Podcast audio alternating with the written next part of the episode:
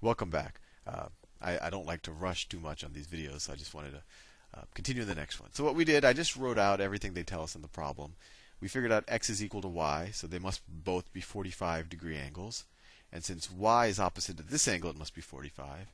And since this angle, this angle, and this angle are the same triangle, and this one's 45, this is 90, this must also equal 45. And what I said is we need to figure out this green line. And I made the claim, and I think you'll believe me, that this green line is the same length of this line that I just drew, this peach line, right? And also, what else do we know about this larger triangle? Well, its hypotenuse is here. Its hypotenuse is this magenta line right there. And let me redraw it here. So its hypotenuse is this magenta line. What's the length of the magenta line? It's 4 plus 8. They gave us that information. So it's 12. And we want to figure out we want to figure out this peach line. I'm just redrawing it so that you know we're we're clear of all of the uh, the mess. This is right. I'm saying this green line is the same as this peach line, and I just redrew this peach line here. What do we also know about this triangle?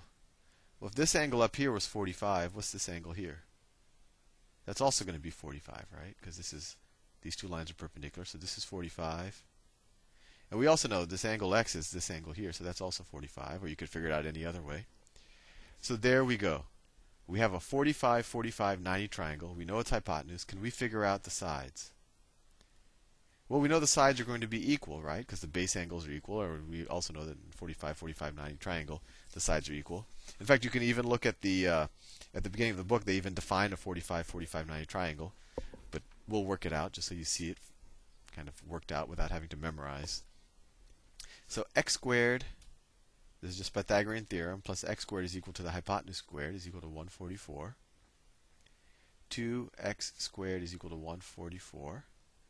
x squared is equal to 72. x is equal to the square root of 72. So what's the square root of 72? Square root of 72 is the square root of 36 times 2, which is the same thing as the square root of 36, times the square root of 2. And what does that turn out to be? Well, square root of 36 is 6, right? So our answer is 6 square roots of 2. And so that is choice B. Next problem.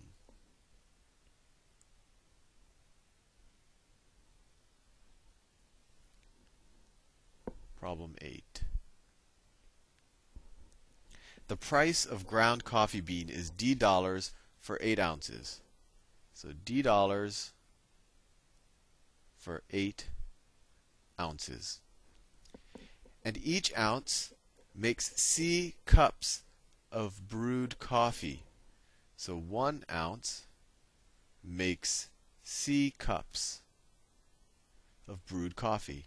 In terms of C and D, what is the dollar cost D dollars for 8 ounces. Okay.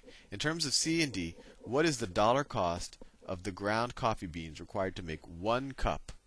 We, need we just want to make one cup, and we say, how much does that cost us?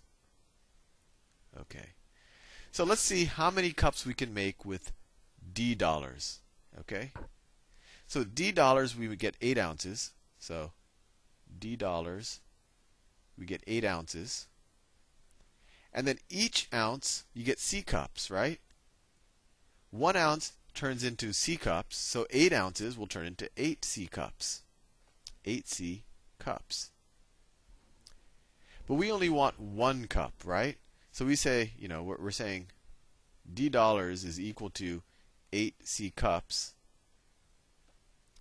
But we only want one cup. So let's divide both sides of this by 8C. So what are we left with? We're left with D over 8C dollars is equal to 1 cup. And that is choice A. Not too bad, huh? Next problem. Problem number 9. Problem 9. If 10 over A is equal to b over 12. What is the value of ab? So this is just straight cross multiplication. a times b is equal to 10 times 12. So ab is equal to 10 times 12, which equals 120. We are done. 120 is our answer. And if you haven't learned to cross multiply, it's just a quick way. You can all when you see you know, two fractions equal to each other, you could take the numerator of the left times the denominator of the right, and that equals the denominator of the left times the numerator of the right. And how do we know that? Well, we can just we could do it step by step. You can multiply both sides times a times a. That cancels out, and you're left with 10 is equal to ab over 12. And then you multiply both sides times 12, you get 120 is equal to ab. That just skips one step right there. Next problem. Problem 10. Okay, they give us a little sequence here 150, 150, 30, 6, and it keeps going. In the sequence above, each term after the first term is one fifth of the preceding term. What is the fifth term of this sequence? Sequence. So one fifth of the preceding term. So this is so the next term is going to be one fifth of this. So that's what? That's six fifths. Right? I just multiplied one fifth times that. And so the next term is going to be one fifth times this. So that's six over twenty-five. Right? One over five times six over right. Six over five times one over five is equal to six over twenty-five. So that is the fifth term. And you could write it as a fraction or you could write it as a decimal. I think you get 0.24 if you do it as a decimal. Next problem. I'm suspicious. That seemed too easy. Problem 11. Problem 11.